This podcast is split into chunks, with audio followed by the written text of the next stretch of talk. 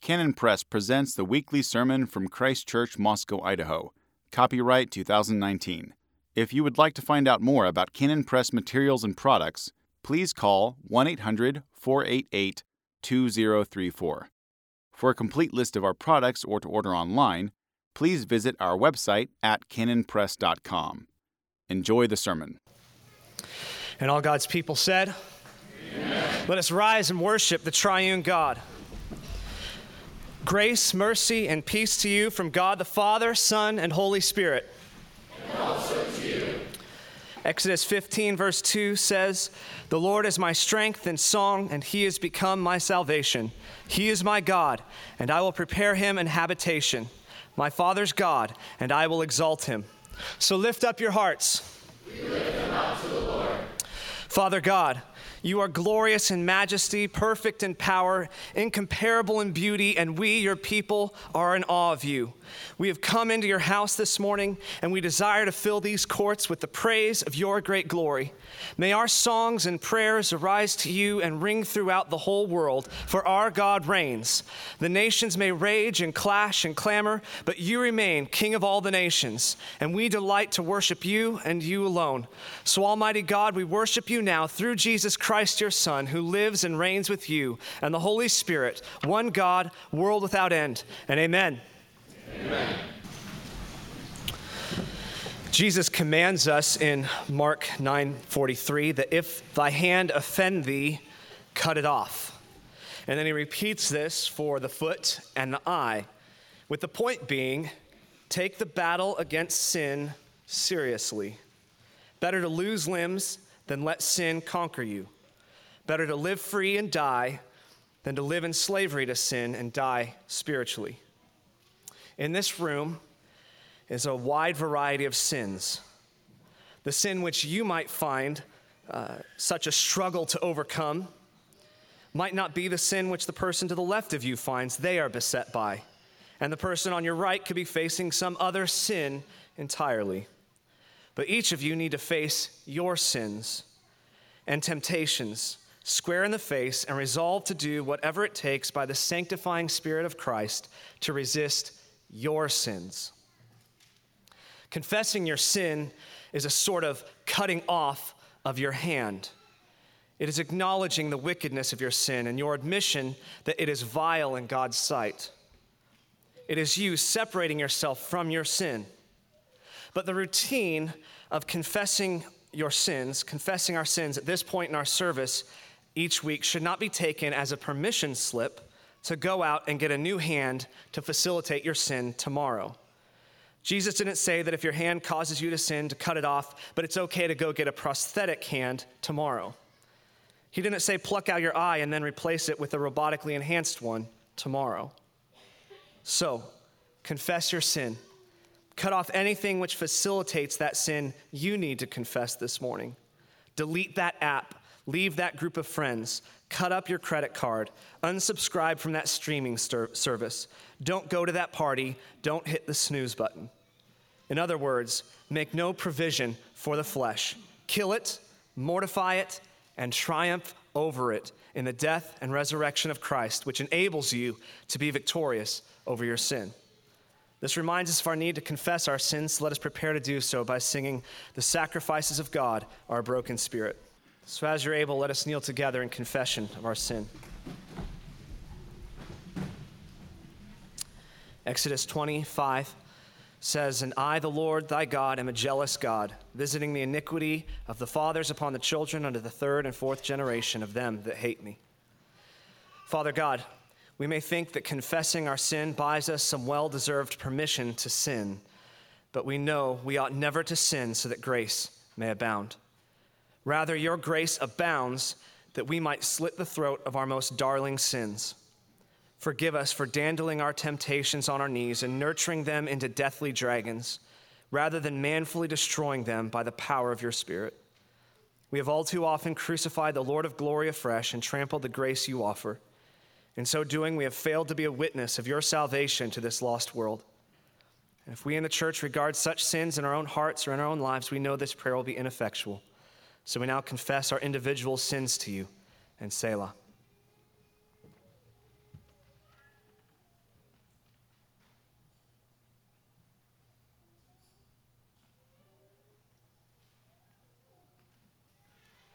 We do this in Jesus' mighty name, and amen. amen. Let's rise for the assurance of God's pardon.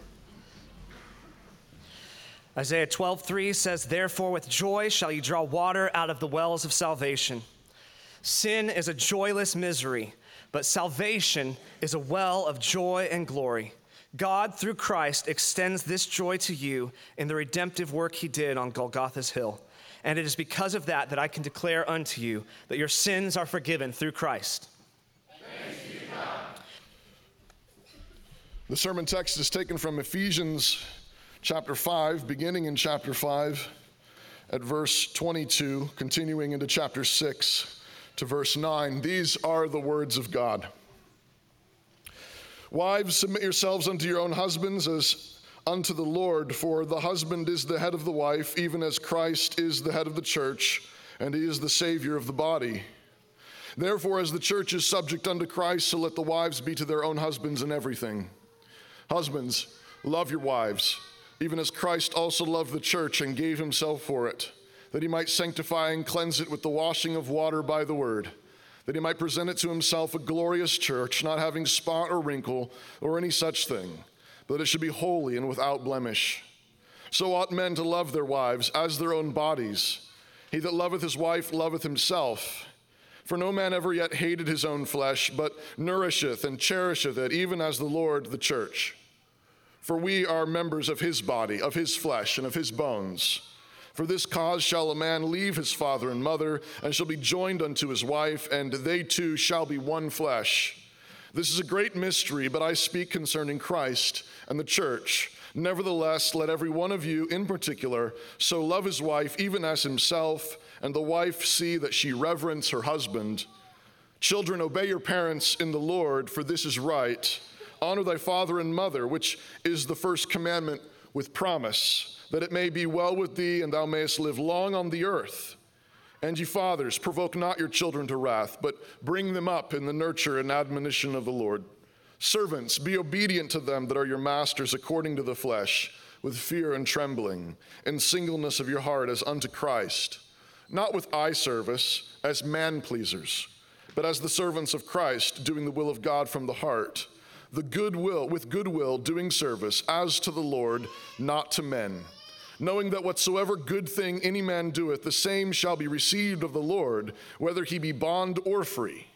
And ye masters do the same things unto them, forbearing threatening, knowing that your master also is in heaven, neither is there any respect of persons with him. Our God and Father, the institution of the family has been under assault for a number of decades, and we confess the church has failed to faithfully proclaim your gospel to families so that they may stand strong under your blessing. Nevertheless, we're bold to ask for the blessing that you promised to Abraham many centuries ago. We ask that that blessing would be upon us and our children and our children's children and our neighbors and their families to the ends of the earth and to a thousand generations. Father, we are bold to ask for this only because of the obedience and grace of our Lord Jesus Christ. So give us faith to hear your glorious promises now, and give us faith to believe and trust in you alone. Because we ask this in Jesus' name. Amen.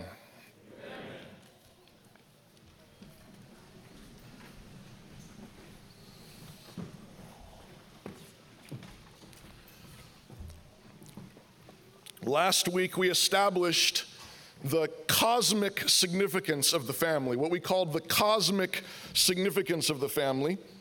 The family is uh, not merely a uh, spiritual uh, creation of God, and it is not merely a material creation of God, but it is both together in a glorious way. And, and so we use the word cosmic. We discussed how the Bible uh, points us uh, to heaven, to our Father in heaven, points us to the angels and also to people as living souls, uh, that, souls that will live forever.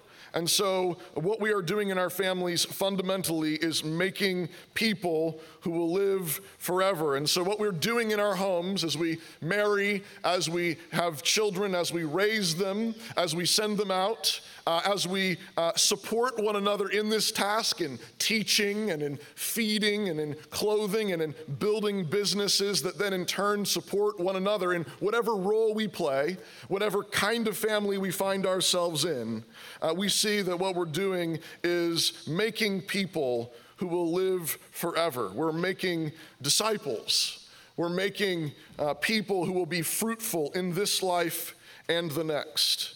And, um, and so, promised that this week we would explore this further. Uh, what the Bible says goes into this process. And so um, we want to look at this text in particular. And, and there's a lot here, and, and obviously there's so much there, we're not going to get every little bit of it. But part of the point of holding it all together is to see the whole household as part of this task. And so you have the marriage passage that we've heard many times. But remember, in the, in, in the original, the chapter divisions are not there. And so Paul didn't just stop there and, and, and leave it, but he goes on to talk about children and parents and servants and masters, and that's that whole household uh, picture is, uh, I want to argue, uh, at least um, by extension, part of that cosmic mystery that he's talking about.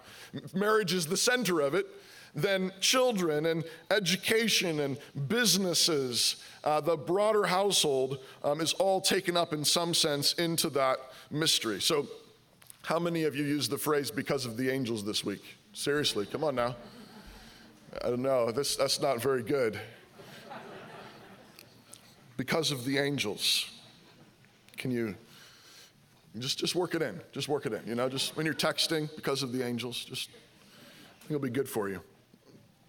So let's look at this text together.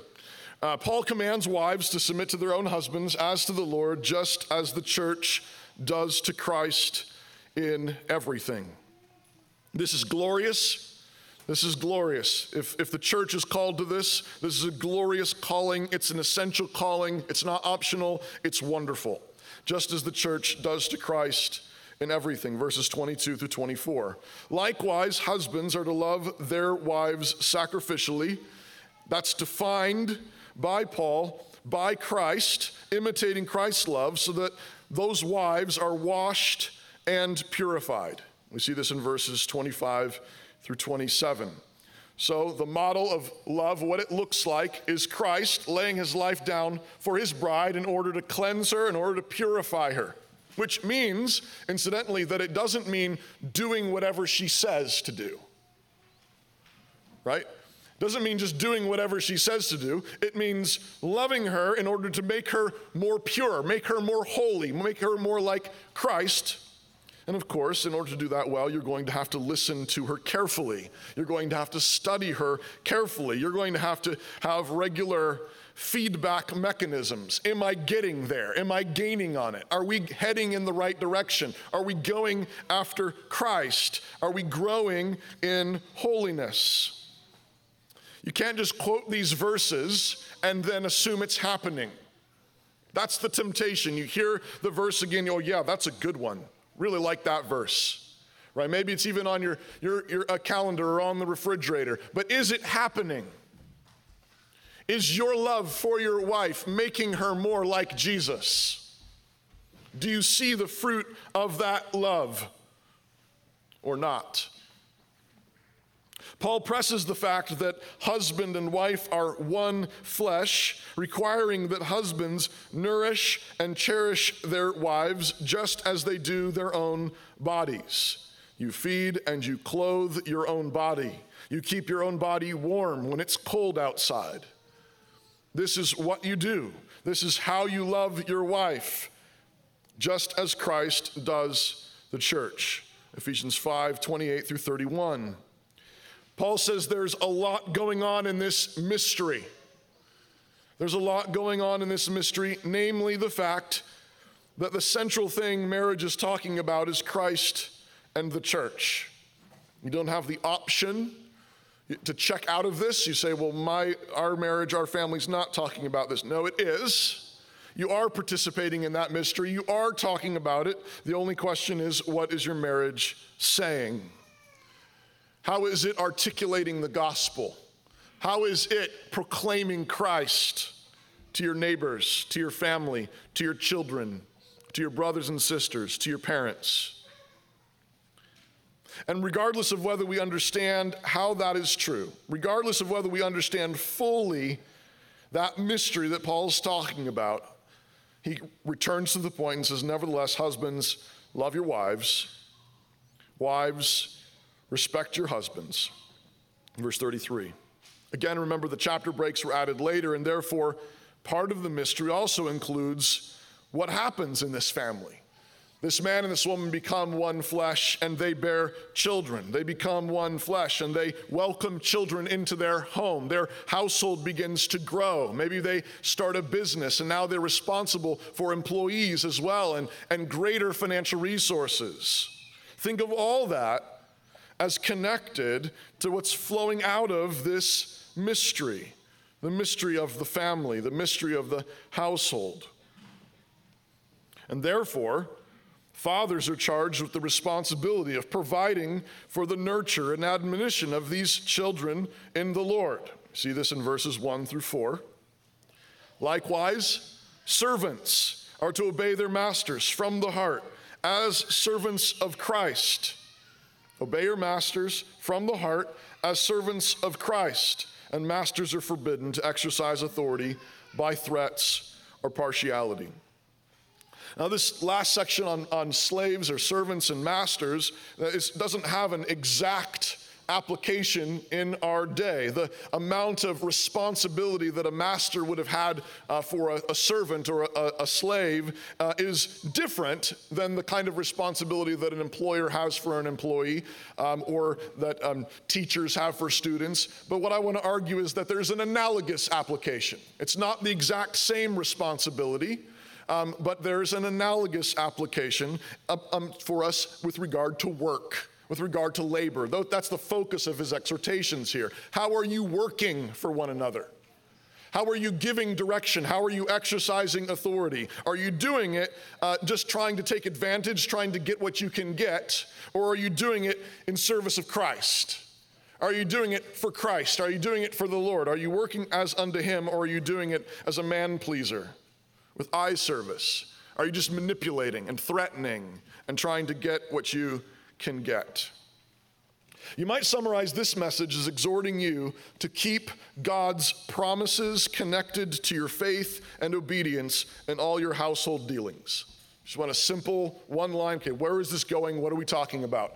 I'm just want to exhort you this morning to keep God's promises connected to your faith and obedience in all your household dealings when you're balancing the checkbook, when you're filling the, the, the, refrigerator up with the food that you did with the Costco run, when you're taking the kids to, the, to school, when you're running off to school because it's, you're, you're in college, uh, because when you're gathered with your roommates around the dinner table. Um, what are we doing? Well, I want you to keep the promises of God connected to what you're doing because the promises of God are cosmic in scope, they're enormous and they're tied to our households. They're tied to what we're doing together as families and in our homes.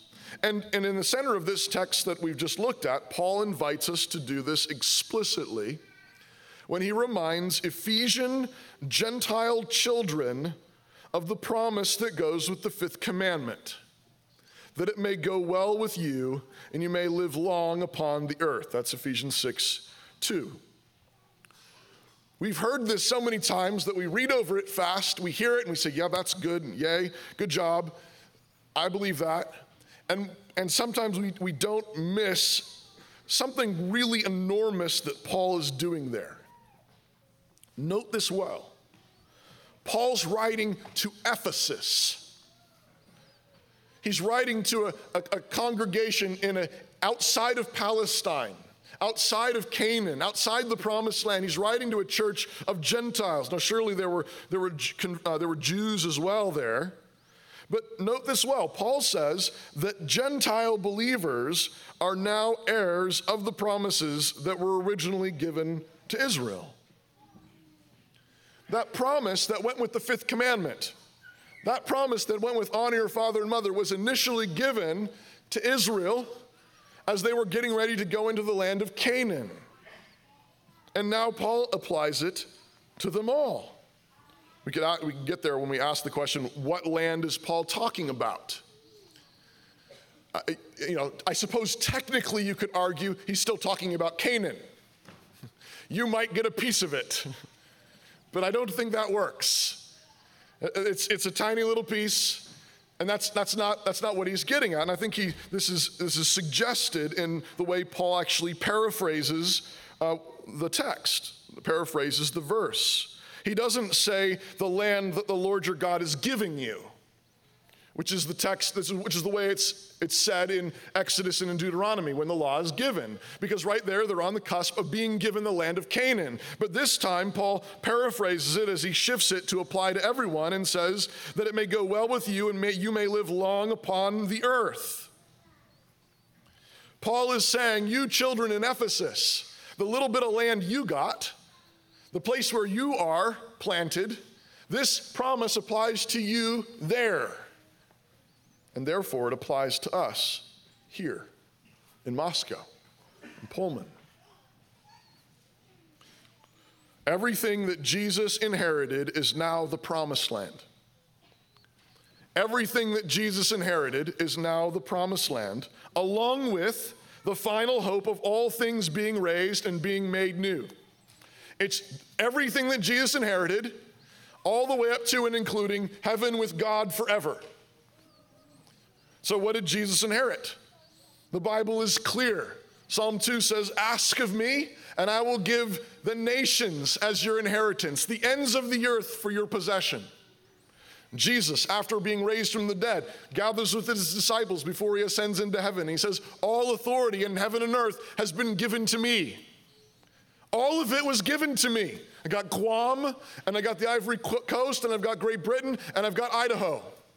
It's all mine in heaven and on earth. Therefore, go. And so, Paul, in this somewhat subtle, quick promise, reminding the children in Ephesus of this promise, is intimating this, is pointing at this, is alluding to this. He's saying, That land you're in there in Ephesus, that belongs to Jesus now. And so, as you honor your parents, God is giving you that land. You're building the kingdom there as you look to him in faith. One of the more tragic mistakes of some Bible teachers is represented by the following quote that I pulled from a book that I was reading recently. This writer says, Paul's reference here, and he's referring to Romans 4:13, to being heir of the world is probably not to a temporal re- repossession of the world, but is rather an eschatological reference. So, this writer is saying when he says heir of the world, it doesn't mean the world, he means just heaven at the end. Heaven at the end, heir of the world in that sense, but not to anything temporal uh, in, in this world.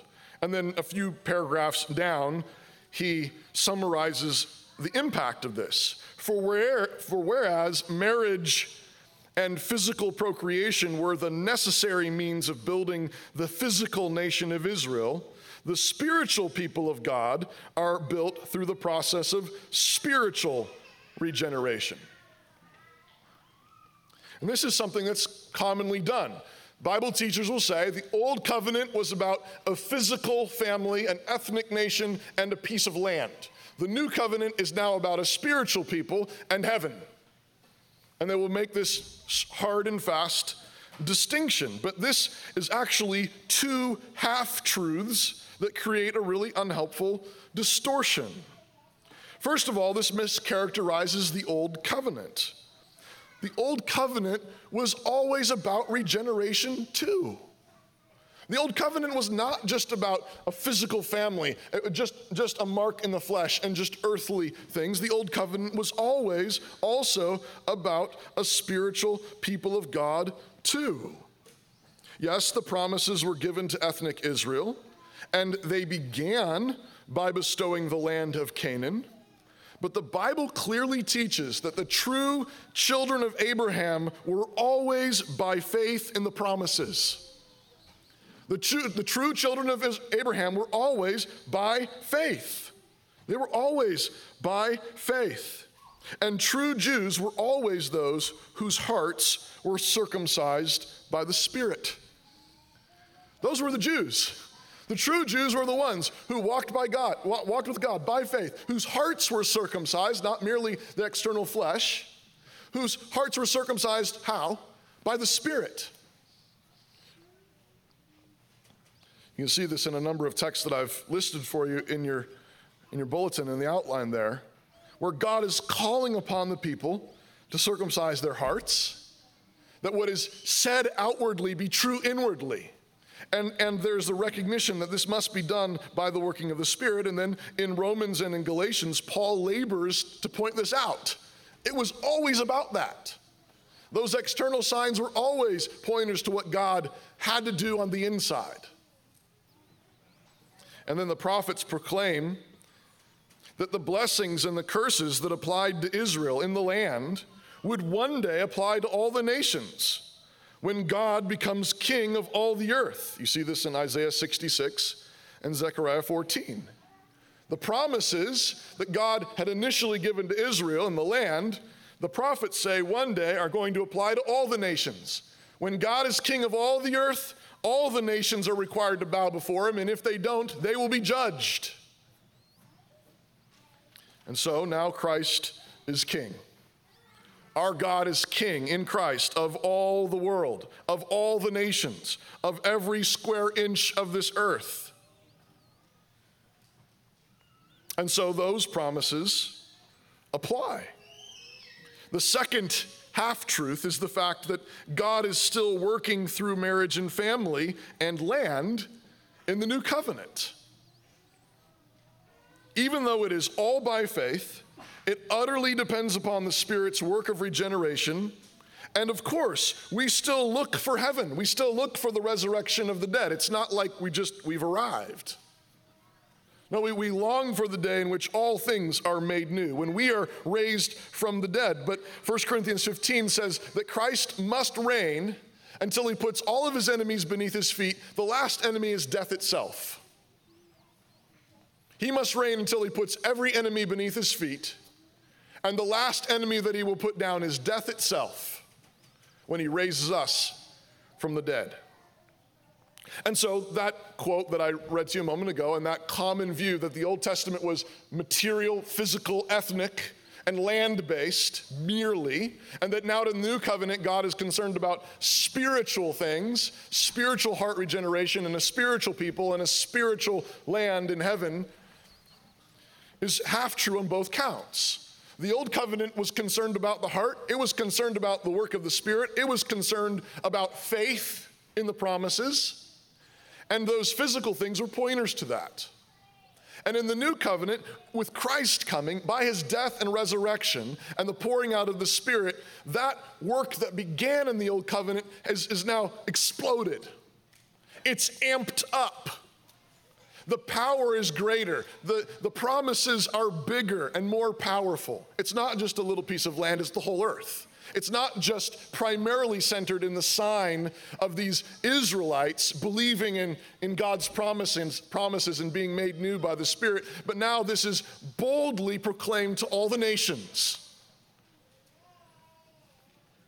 But in the new covenant, it's now it's not as if the family and marriage become sort of, you know, a lifestyle choice. If you want to do that, you can, but you don't have to anymore because now it's all about spiritual working.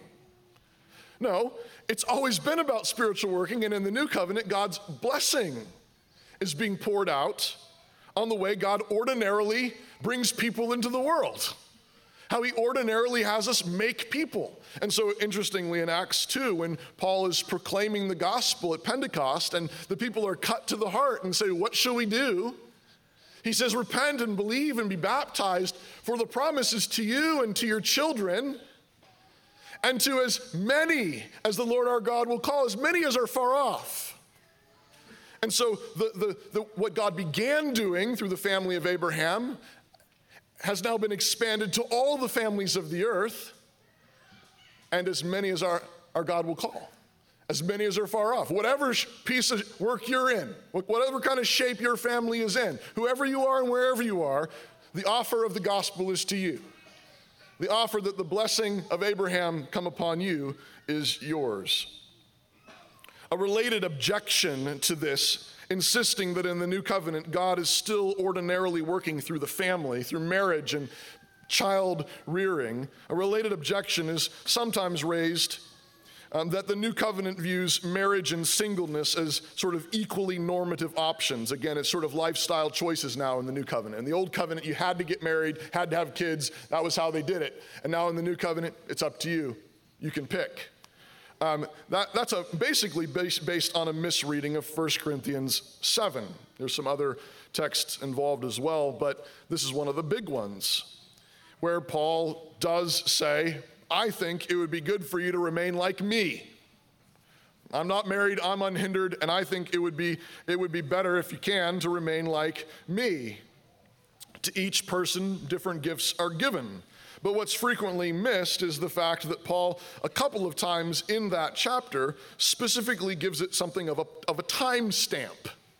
He says, I'm saying this because of the present distress.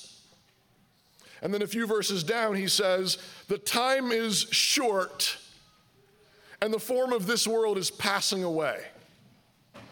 So, Paul specifically gives a timestamp to his instructions and says, We're in the middle of a pretty catastrophic turmoil right now. So, given that, if you can stay single, probably easier that way. And Jesus had actually alluded to this as well when he was talking about uh, the distress that would befall Jerusalem when the temple would be destroyed in Matthew 24. He said, Woe to those who have children in those days. It's going to be really hard for you because you're going to have to run out of the city when the armies come. And Jesus again specifically said that he was talking about the destruction of the temple that would happen in that generation. Matthew 24. But otherwise, the general command of Scripture is to marry and raise children. For this reason, a man will leave his father and mother and be joined to his wife. This is the ordinary command of the Lord. Yes, Providentially, this is hindered sometimes, it's not possible sometimes, and when God calls people to that, it's under His blessing. Every command of God is blessed by the one who gives it. And so, if that's what you're called to, and if that's what God has for you, whether temporarily or permanently, it's blessed by Him. But otherwise, the general command of Scripture is to marry and raise children in the Lord. And the thing that we ought not to miss is that this is part of our cosmic warfare against Satan. It's, it's not merely that this is a good thing to do, but several times Paul says actually, this faithfulness to marriage, this faithfulness sexually, this faithfulness in obedience to God's word is, is doing damage against Satan. The, the couple that's not faithful in their marital relations, not faithful in, in sexual intimacy regularly, he says, you, you need to come together because you're leaving room for the devil. This is one of the, it's not that many times in the New Testament where God says, where the, where the Bible explicitly names the devil or Satan. And it's striking that several of those instances have to do specifically with marriage. Husbands, wives, be faithful to one another. Honor the marriage bed. This is part of your warfare against the devil. You've heard before that God gives unique assignments to different authorities.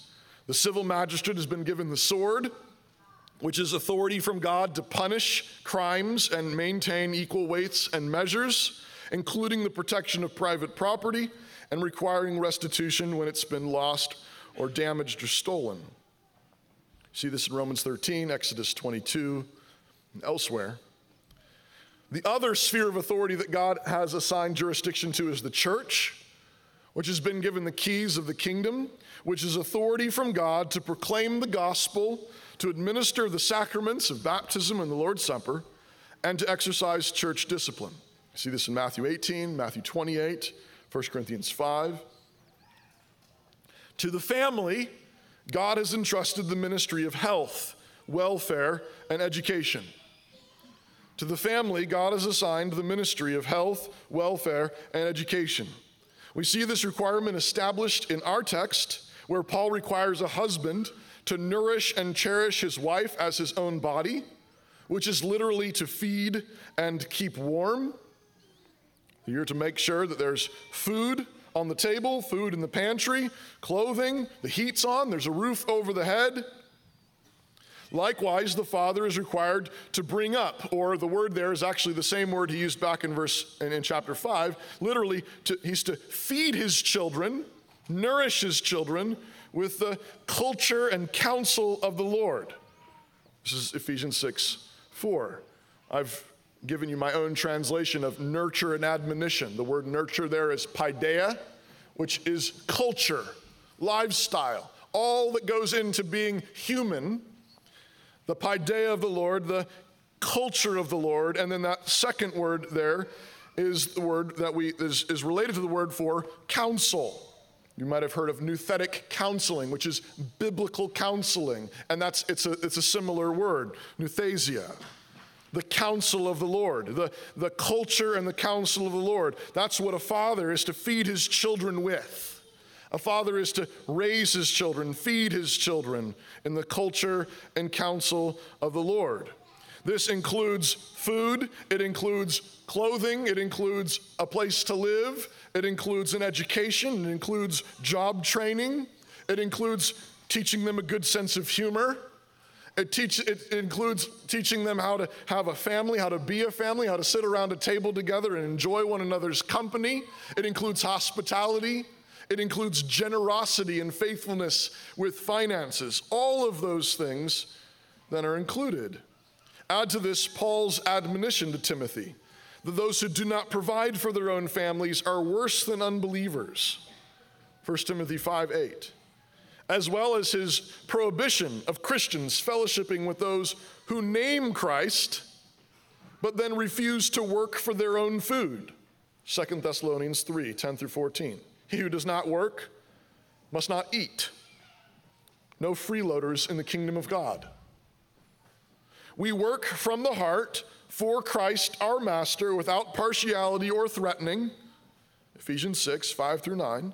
We work hard as to the Lord, not as man pleasers, not with eye service, but as to the Lord, which incidentally includes making sure that you're taking Sabbath rest.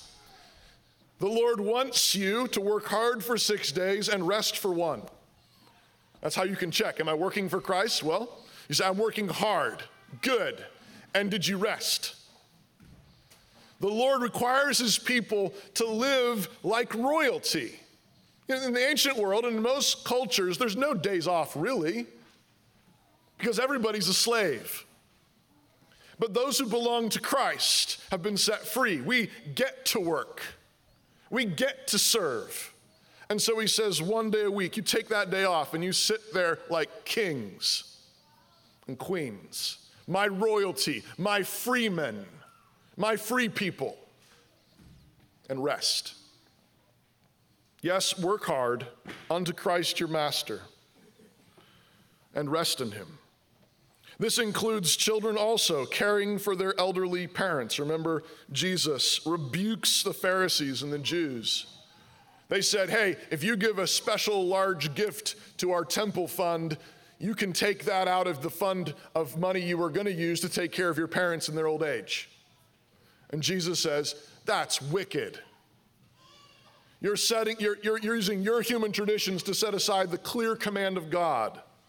Incidentally, this is why firstborn children in the Old Covenant frequently got a double portion of the inheritance. It wasn't just that firstborn kids were lucky, right? No, you got a second portion, a double portion, because guess what? It was your job to take care of your parents when they were old and to carry on the family business, the family trade. You were to carry on your father's house, and so you got a double portion as the beginning of that. That was your launching, your seed fund, so that you could do that faithfully.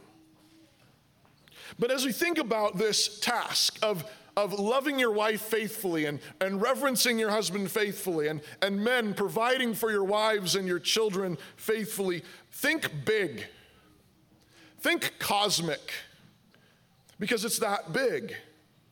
Solomon says a good man leaves an inheritance to his grandchildren, Proverbs 13 22. So you need to think at least to your grandkids. But, but think broader than this. We're, we're, we, don't, we don't serve mammon, we don't serve money. But Christian education is the process of passing down Christian wealth to the next generation. Christian education is the process of passing down Christian wealth to the next generation. How big are the stakes? How high are the stakes? What are you passing down? When, when you are raising your children, when you're, when you're disciplining your toddler, when, when you're sending little Susie to kindergarten, when you're helping with the homework, what are you doing? You're training them to receive an inheritance. You're saying you're going to need to be this strong and this wise in order to handle this. Now, of course, part of it is the wisdom, is the knowledge, but also because you know the way God works is if you're faithful, you'll have more when you're done than when you started. All things being equal, you'll have more when you finish than when you started because you're working faithful, you're working unto Christ, which means you're going to have more to give, which means they need to be prepared for that. They need to be prepared for that. So, Christian education is the process of passing down Christian wealth to the next generation. The wisdom of Christ is better than rubies, better than choice silver or gold. Proverbs 8. And, and just underline that, be clear. We're, talk, we're Christians here. So if you have to pick between the, you know, obedience to Jesus and the bigger paycheck, you pick obedience to Jesus every day of the week. It's way more valuable than rubies. But keep reading in Proverbs. That wisdom, which is more valuable than rubies, more valuable than choice silver or gold, is an inheritance that brings with it knowledge and understanding and the fear of the Lord, and authority, and power, and riches, and honor. So, yes, wisdom is way more valuable than just earthly riches. But if you love God's wisdom, you will love knowledge and wisdom. And you will be given authority and power and riches and honor. Proverbs 8, 13 to 21. So, we're talking about businesses. We're talking about influence in a community. We're talking about all the ways in which a household impacts society, schools, businesses, investments, building houses, literally and metaphorically, schools, education, politics. A Christian education is itself an inheritance of immense value. It is itself something of immense value, which is why we sacrifice for it gladly. But it is also the kind of inheritance that trains you to be a good steward of far, far more. He who is faithful with little will be faithful with much. So the question is not whether you will have wealth, but whether you will seek it biblically and steward it in obedience to Christ or not. The question is not whether you will have wealth, but whether you will seek it biblically and steward it in obedience to Christ or not. Again, think of wealth in terms of the Bible the wealth of knowledge, the wealth of the Bible, the wealth of Christian community, the wealth of business, the wealth of inheritance, the wealth of a home, the wealth of children, the wealth of grandchildren.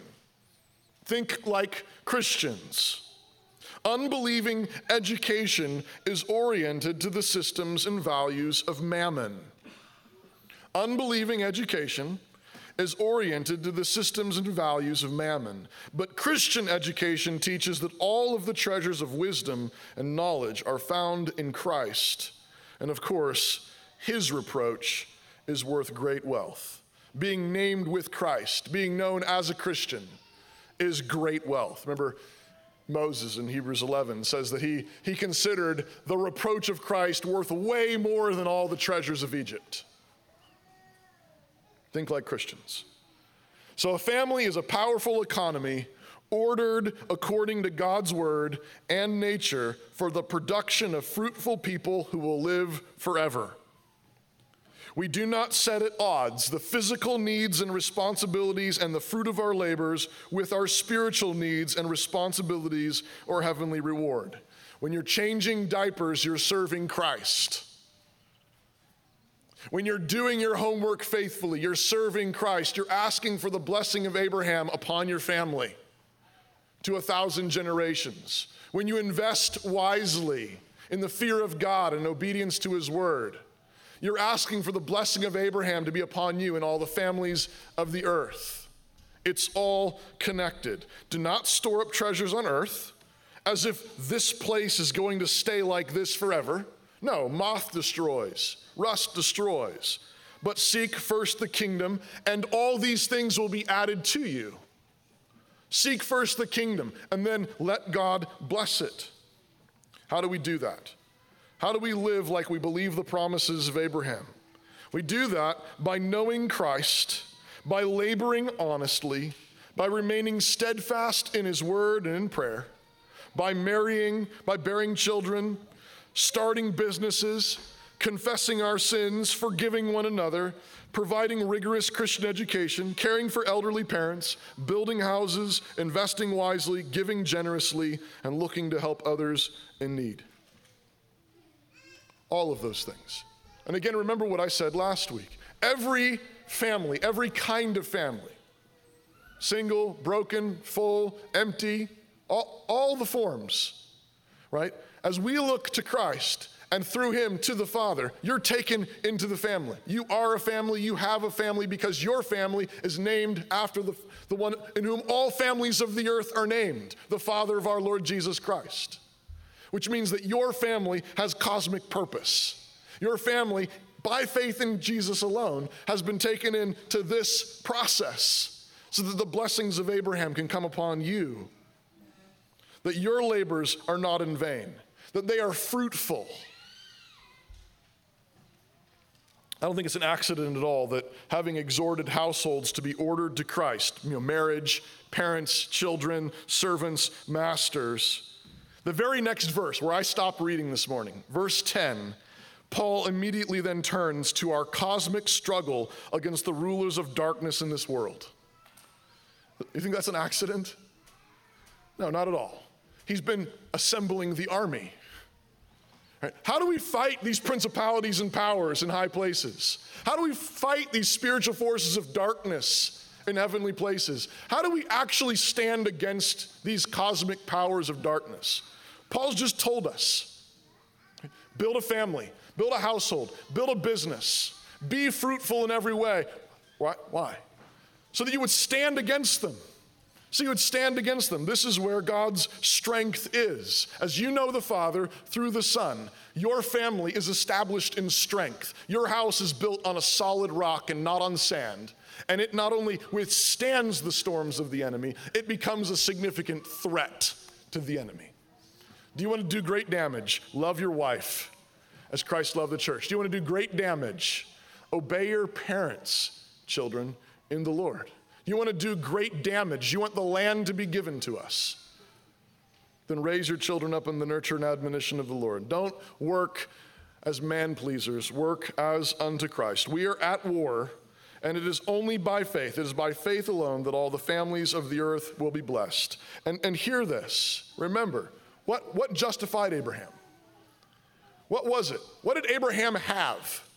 Abraham had nothing. Okay, he had a bunch of servants, but he was, you know, a bunch of tents and animals, right? Massive camping trip. No kids. He's old. What did he have? He had the Word of God. I'm going to bless you, and in you, all the families of the earth will be blessed and we have way more than he had. And what did he do? He believed God, and God accounted to him as righteousness. We have way more than that. We have way more than that, and yet we're still tempted to look at all the things that are wrong. Right? I'm just trying to get my kids to sit still. I'm, I'm just, I just want, I just, it's, it's difficult, it's challenging, yes. But what are you believing? right? The righteousness of God comes by faith and only faith. You want the blessing of Abraham? Look to Christ. He died, he rose again, he ascended, he's king. Look to him. He is able to do far more abundantly what you ask or think. And look around you. He already is. He already is because He's good. Our God and Father, we praise you and we thank you that you sent your Son Jesus so that the blessing of Abraham might go to the ends of the earth, so that all the families of the earth might be blessed. Father, we thank you that we are Gentiles on the other side of the planet who have heard this good news and have begun to taste and see your goodness. Father, we ask that you would give us this place, this land, this community, that all of our neighbors would know Jesus, that they would know the grace of forgiveness and the grace of serving him. Father, give us, continue to give us the blessing of faithful children, faithful marriages, faithful businesses. Father, make us fruitful. Think of the pit in your stomach feeling you get when you are afraid. The most fearful I've ever been was in the days following a harrowing experience years ago. Uh, my family was awakened in the middle of the night by a gas line exploding 100 yards from our house. Fortunately, neither we nor our home were harmed. But for the next several days, whenever a cupboard slammed shut or something made a loud bang, we all jumped with fright. Fear brings torment. It leaves us miserable. It leaves us continually on edge. It cripples. It eats away at the inside. It foments and brews new things to fear. However, my fright from that explosion subsided due to loving parents who took special care to let my sister and I sleep in their room for a few nights, made some special meals, and other deliberate acts of love. Their love dispelled the choking black smoke of fear. Sinners are innately fearful creatures. The fear of God's impending wrath and judgment on their sin looms large. But God's love is so great that He sent His Son to pay the price for your sin that He might dispel all your fear.